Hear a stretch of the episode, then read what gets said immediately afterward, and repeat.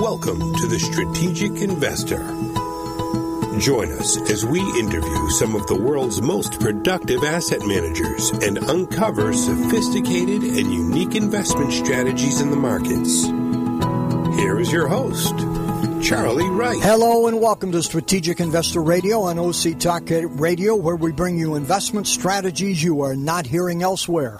Thank you very much for joining us today. I'm Charlie Wright, and we're very pleased to have with us Christian Cyr, founder and president of Cyr Financial. He speaks to us from their offices in Central Illinois. Chris, welcome to Strategic Investor Radio. Hi, Charlie. Thanks for having me today. It's a pleasure.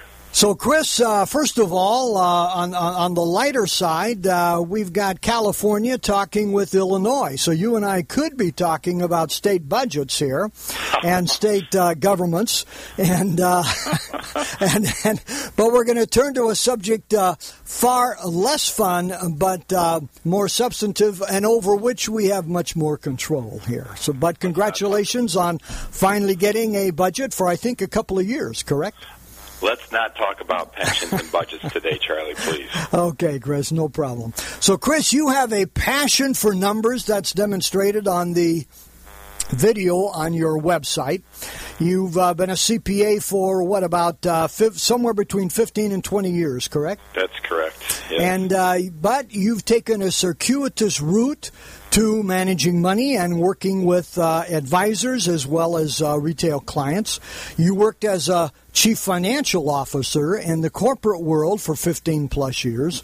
And then a few years ago, you, uh, due to your passion for investing and your passion for numbers and creating uh, different strategies and the like, you became an investment advisor.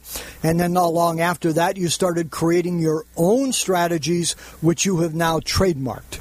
And you follow the trend following or relative strength strategy. So give us a brief background of yours, will you, Chris?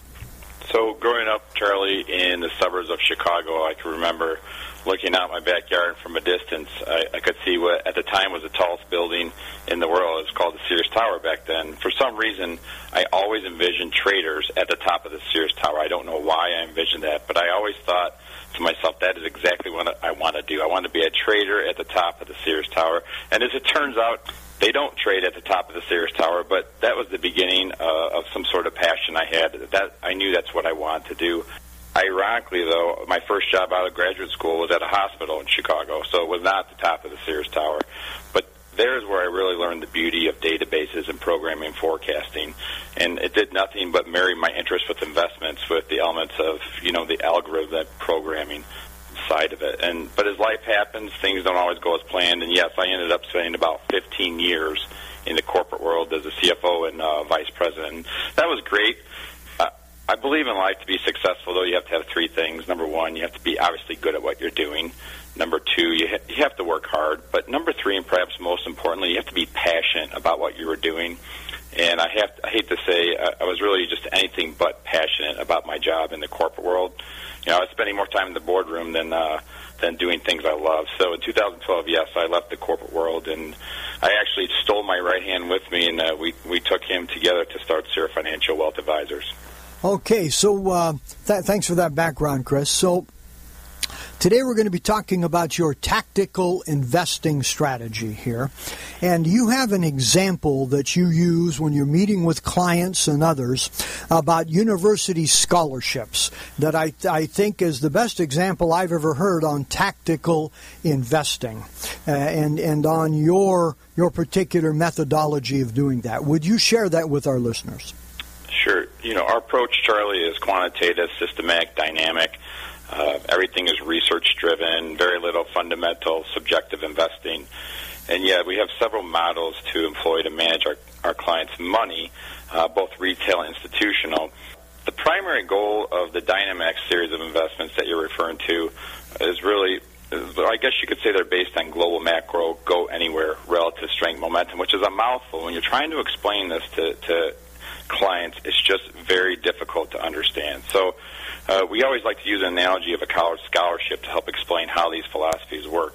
And so what you do is you put yourself, imagine you're the dean of students at your favorite university, and one of your jobs is handing out scholarships. And, you know, the first thing you might look at for these incoming students is what was their high school GPA? And for us, the GPA is a, a weighted momentum where we're looking back at different asset classes over several, several periods of time to try and more or less get a weighted GPA. And that's really a starting point for the Dynamax uh, investment strategies.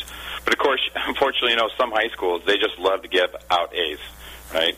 Uh, and so some other high schools might be a little bit more rigid when giving out the, the grades. So you have to look at something besides just the grades. Uh, and so what we like to look at next is really a class rank. And we're looking at how these different asset classes rank amongst each other. What you don't want to do is use an arithmetic ranking. In other words, not just the top 10% of the class. We're looking for students who uh, or in this case, asset classes that are actually statistically significant and standing out. So, you know, one sigma, two sigma, et cetera. But once you've gone through the GPA and then you looked at the class rank, you really need to focus on the student's consistency.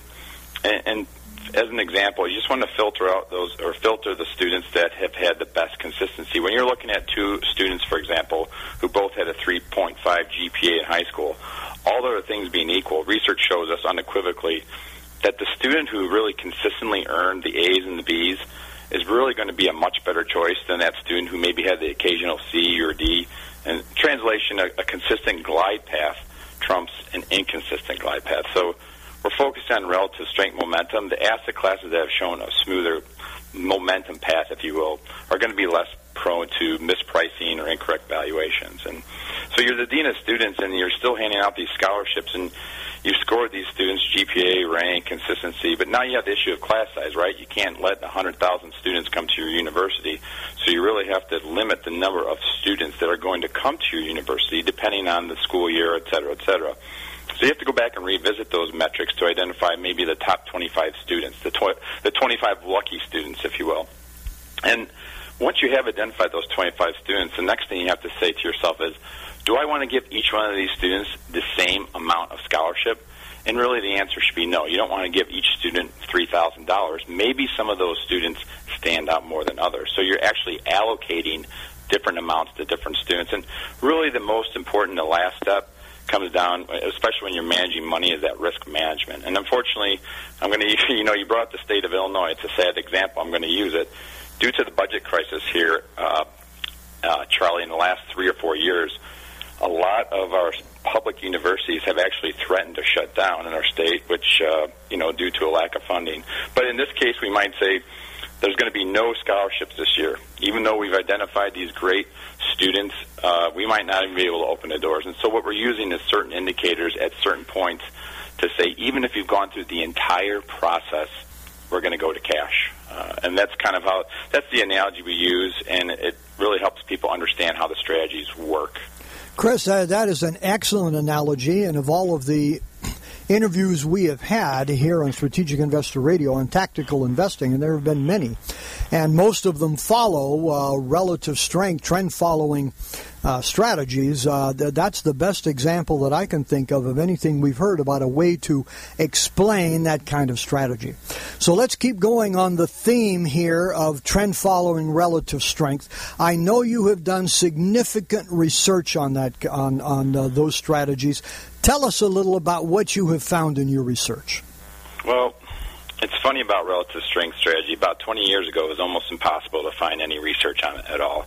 Um, we like to joke and say now that momentum is gaining momentum. And in other words, today you can look on um, the SSRN network and find over, I think, 3,000 pieces of, of some sort of research on momentum, relative strength investing. So uh, that's why we say it's gaining momentum. What led us to relative strength momentum for our Dynamax strategies was really, and perhaps the most interesting for us, Charlie, was not trying to identify trading strategies that were built to, to win trading competitions. We weren't looking to manage money in a way uh, other than what was best for clients, uh, best for registered investment advisors, uh, you know, and, and institutional investors as well. And that meant to us three clear things. We wanted better returns, less volatility, and smaller drawdowns. Uh, well, what does that mean? Well, so for us, that means a strategy that's not just trading one asset class or one futures market like gold. That you know potentially uh, could have a wonderful return, 50, 60 percent per year, but also could potentially face a 35 percent drawdown at, at any time. And uh, that didn't mean for us focusing on a strategy that was maybe just shorting something or some single asset class. Uh, and certainly it didn't mean hiring a team of fundamental researchers or, you know, a room full of technical signal watchers. So what did it mean to us was just building a broad-based core portfolio strategy uh, that was easy for uh, us and our, our, our RIA peers to really implement. Um, and you know, it can present a core portfolio that you can build upon with other strategies. So. Uh, again, you know, it's about better returns, less volatility, smaller drawdowns. What do you find in the research? There's, as I said, 3,000 pieces that you can find. But for us, the most compelling pieces are the relative strength um, studies that are done that have large sets of data. So a great example is Charles Geschke. Excuse me, I think his name is Christopher Geschke.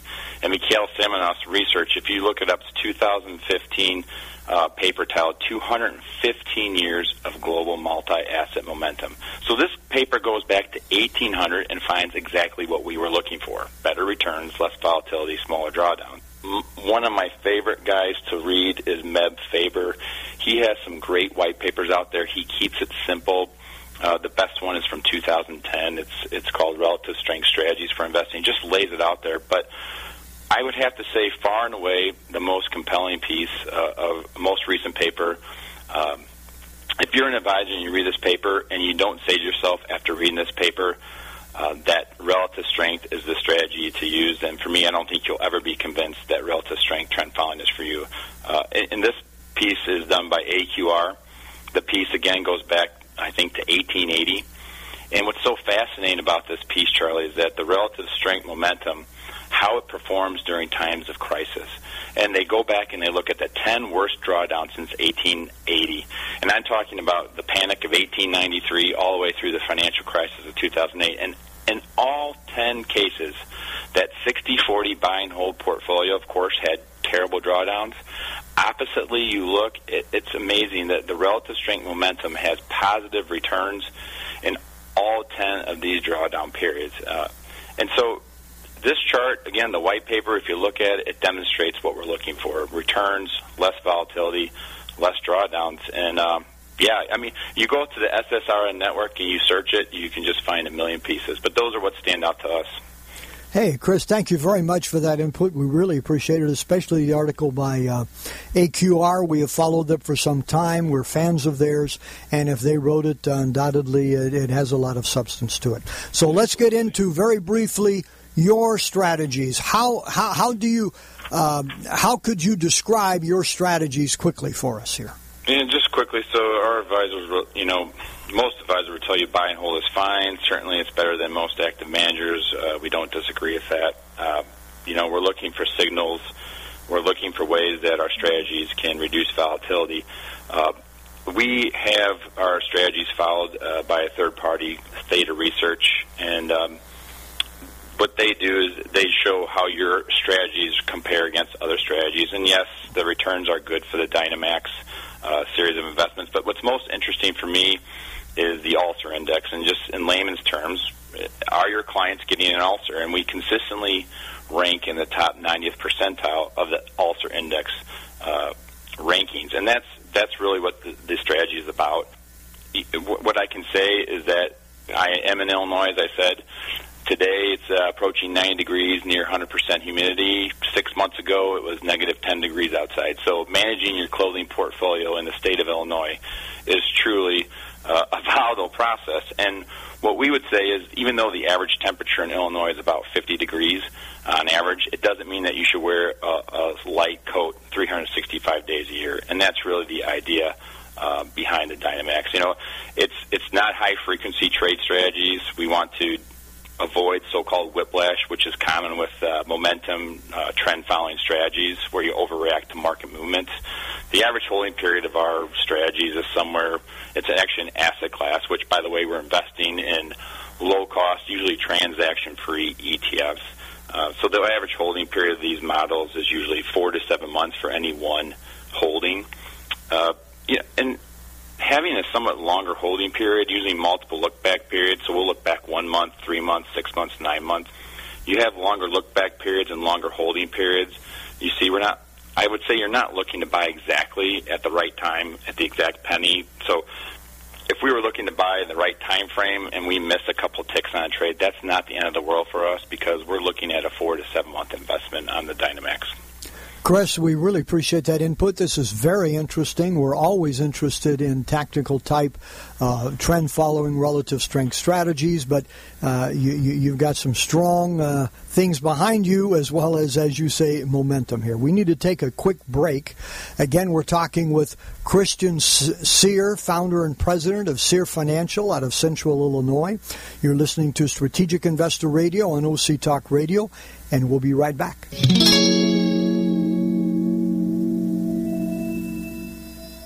According to the consulting firm Strategic Capital Allocation Group, every decade since 1900 has experienced at least one bear market, and several have experienced as many as three. So, how do we protect our principal from these declines without missing the gains when prices rise? At Strategic Investor Radio, we interview asset managers with unique strategies designed to both protect and grow your investments. Investing is not rocket science, it's rocket fuel if you know how to harness it. For podcasts of our interviews, please visit us at strategicinvestorradio.com. All right, back to Charlie and his guest. Thank you, Paul. Again, having a very interesting conversation with Christian Cyr, founder and president of Cyr Financial out of uh, Central Illinois. So, Chris, uh, a couple of questions here. Uh, question number one is uh, in in kind of bringing to closure your investment. So, so first of all, you invest in ETFs. So you invest in markets. About how many markets do you invest in? We're looking at 15 global uh, based asset classes, equities uh, from around the world, fixed income, commodities, real estate. Uh, we try and cover pretty much the full gamut of uh, broad-based equity class or asset classes, rather. Okay, and then you measure their trend, okay, or the relative strength position, and you'll invest in the top three, in one, in five. About how many? So we have several different models depending on the goal of that model. We can mix and match models. Uh, the number of holdings for each model varies. On average, we're talking about being in about three asset classes at any given point in time. Sometimes we're in none. Um, Okay. And uh, Chris, it hasn't been clear to us what are the deliverables that you provide? Are these separately managed accounts? Do you have do you have a mutual fund that combines all of this? Do you just provide signals to people who want to do to do it themselves? What are the deliverables? Well, Charlie, we have a five-person firm at Cyr Financial, and we do love our retail clients. At Cyr Financial, we always say we love our clients. Uh, the clients are our friends, and our friends are our clients. I always feel strongly that the world it's really big enough for all of us professionals. So we do like to work with other advisors who perhaps may not have the capabilities uh, of trading or simply want to use our models uh, and trade themselves. That works fairly well and fairly seamlessly. We take the position that if we have something good for retail clients, then why not share it with others? I think uh, I think that's important. We use the word proprietary at Cyr Financial, but we don't like to use it too much because what we want to do is, if you have something good, why keep it to yourself? But there's also armies of CPAs, insurance representatives, uh, banking institutions. We're looking for ways to help uh, their clients uh, with them through arrangements, and we can make it a win-win for everybody. Uh, you know, the the strategies that we employ, the average underlying investment cost is usually between 15 and 30 basis points. So we're really trying to help different types of professionals grow their business in one way or another. Uh, so we run the full gamut from SMAs to trading signals and everything in between. It's really uh, a one-on-one discussion with each one of our partners. Okay, so so for your retail clients, it's separately managed accounts. Uh, mm-hmm. You guys have not put together a publicly traded fund for this, correct? Like a mutual fund.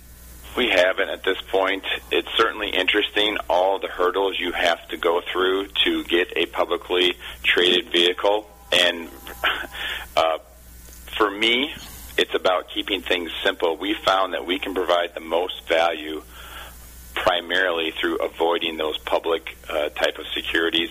It's just easier to work one on one with people, and that's how we our business model works. Okay, and then for, as you mentioned, these CPAs, banks, insurance professionals, other RIAs, etc., you can provide them signals, you can manage the account uh, under your SMA, they can do the SMA in their account, so you've got a variety of ways to providing them uh, what you guys do and, and how you're investing.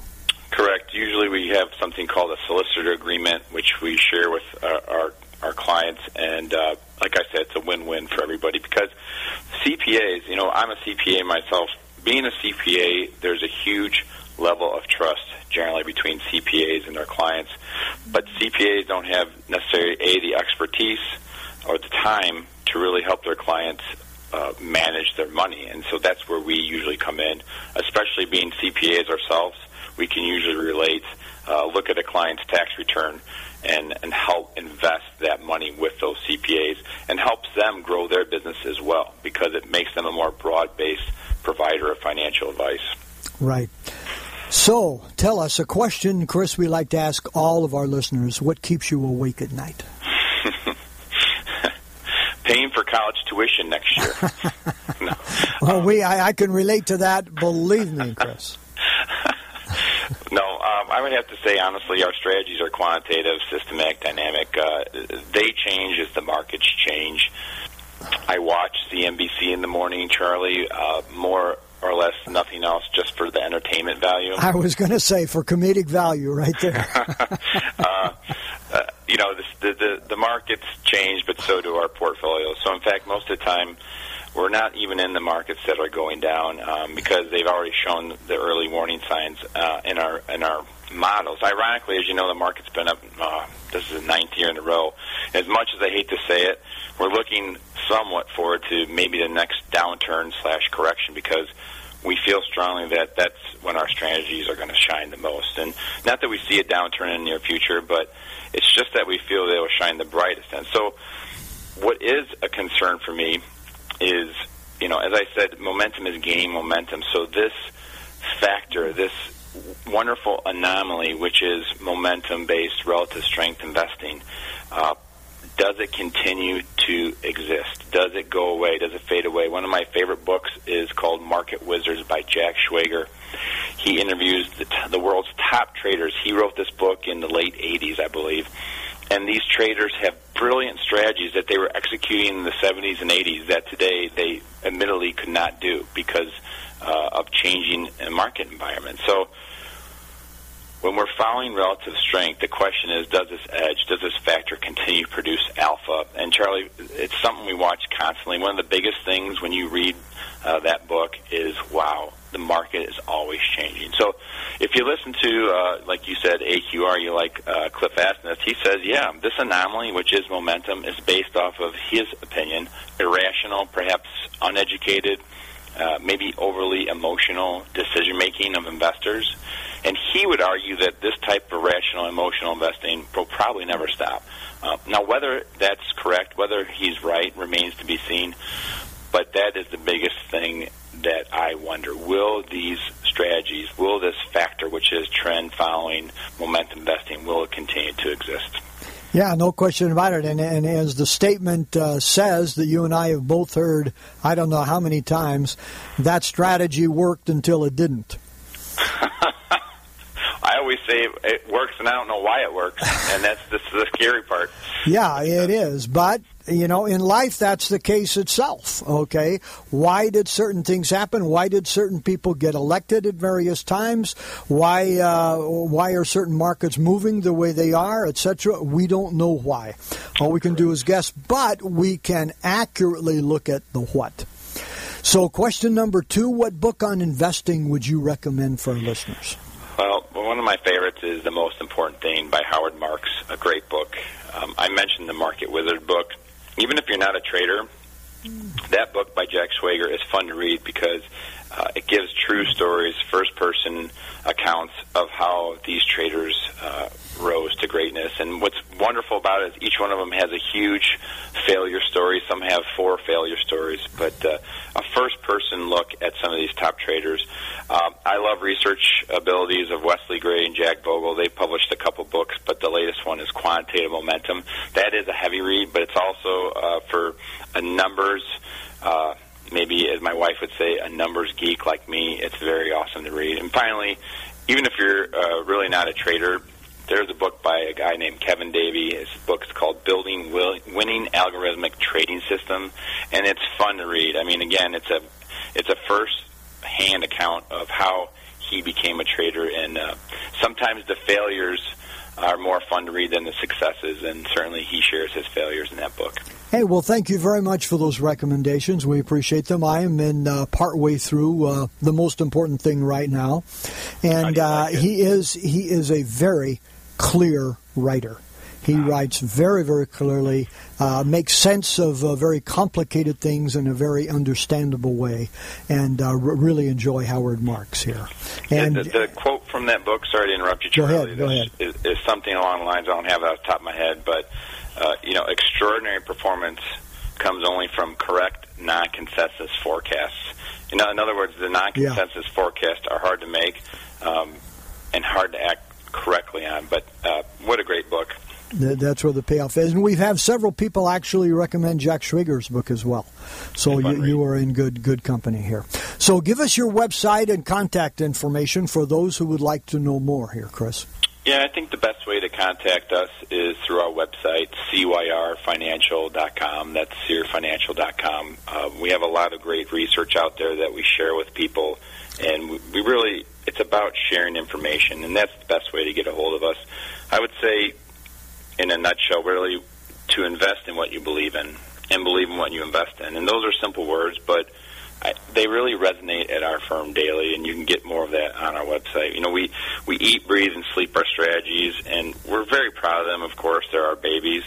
Um, but for me, it's about faith, family, friends, health, and wealth. And um, you know, Charlie, like I said, when you're passionate about what you do, you never work a day in your life. So I'm glad to be bringing the value to those around me, and uh, truly enjoyed every minute of this podcast. Thank you so much. Uh, Chris, uh, our pleasure. And you know, uh, your your view of uh, giving first. Um, uh, giving forward is uh, is held by members of NAAIM. You and I met at NAAIM, National Association of Active Investment Managers, mm-hmm. and I was there doing podcasts of uh, some of the members there, and I find that that attitude is pervasive in that organization, that everybody is out there giving without expectation of direct return anyway, and everybody says it pays off. So uh, we can see that you, you, your actions and attitude are very consistent with, with NAAIM here. Congratulations here. Thank you, Charlie. So give us uh, final words for our listeners, will you? Just again, invest in what you believe in and believe in what you invest, and uh, keep giving back because what comes around goes around. Uh, really a pleasure, Charlie. Thank you. Chris, thank you very much. Again, we've been talking with Christian Cyr, founder and president of Cyr Financial out of uh, Central Illinois. And you've been listening to Strategic Investor Radio on OC Talk Radio. We'd love to hear from you. Our contact information is info at strategicinvestorradio.com. And you can go to our website to hear podcasts of all of our interviews and shows, strategicinvestorradio.com com. On behalf of OC Talk Radio and all of us here at Strategic Investor Radio, I'm Charlie Wright, wishing you an enjoyable week and productive investing. Strategic Investor Radio is a production of OC Talk Radio and is provided for educational purposes only. Content of this program and the views of the guests should not be considered as recommendations by OC Talk Radio or investment advice from the host Charlie Wright or any other entity attached to this production. Investors should always consult qualified financial, investment, tax, or legal professionals prior to investing.